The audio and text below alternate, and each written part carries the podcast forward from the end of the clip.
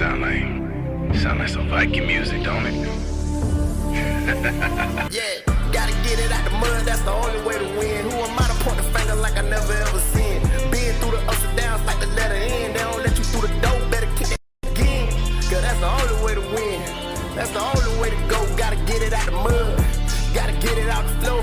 Cause that's the only way to go. Let's go. Shoot it. Lights out.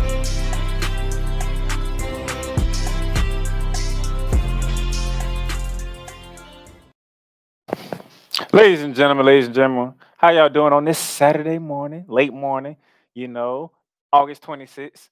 Hey, I got to come on here real quick because we got to talk FIBA basketball team. USA played their first game in the FIBA World Cup today.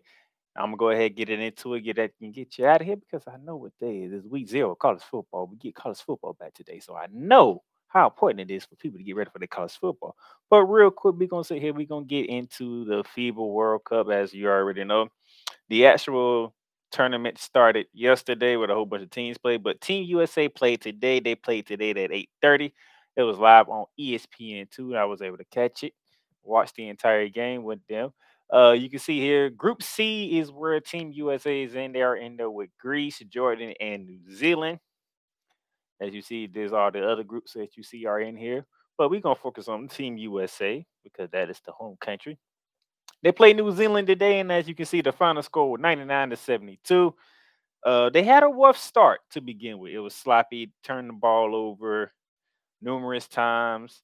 Uh, Anthony Harris had a problem holding on to the ball. Jalen Brunson had some troubles holding on to the ball.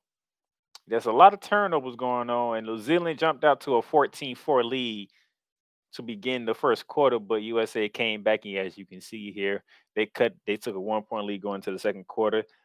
Second quarter, uh, it was more, more USA getting in the rhythm, but the second unit coming in, led by Pablo Banchero, um, Austin Reaves, you know that group with them.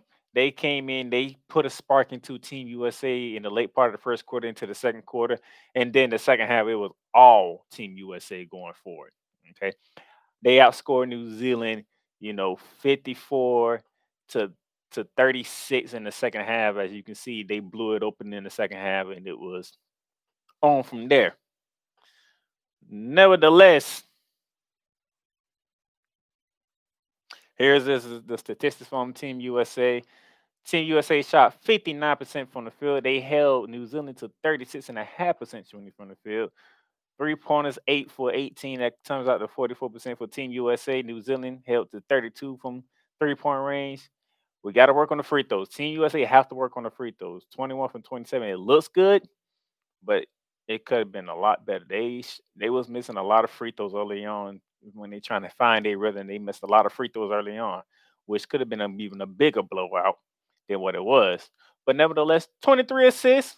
Good with sharing the ball. They defense rose up in the second half, causing turnovers, 10 turnovers. They was on a fast break. Okay. They had a lot of fast break points. New Zealand could not get out and run when they had turnovers. So turning offense from defense is what Team USA is about, and that's what they did to get the blowout victory. Leading scorer for Team USA was Pablo Banchero, dropping 21 points. He was 8 for 10 from the field. He hit two threes. He helped lead the charge with Team USA because the starter struggled.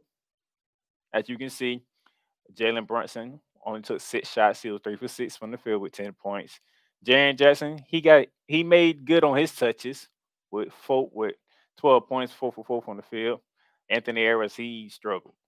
He he struggled. He had he had about four turnovers. Couple that with shooting five from ten from the field and 0 from three from three point range. Anthony Edwards struggled, but when you as talented and as deep as Team USA, you have other people that can pick up the slack. Austin Reaves came in, who is a crowd favorite over there. And Milan, I gotta admit, he's a crowd favorite over there. Every time he touched the ball, the crowd was cheering.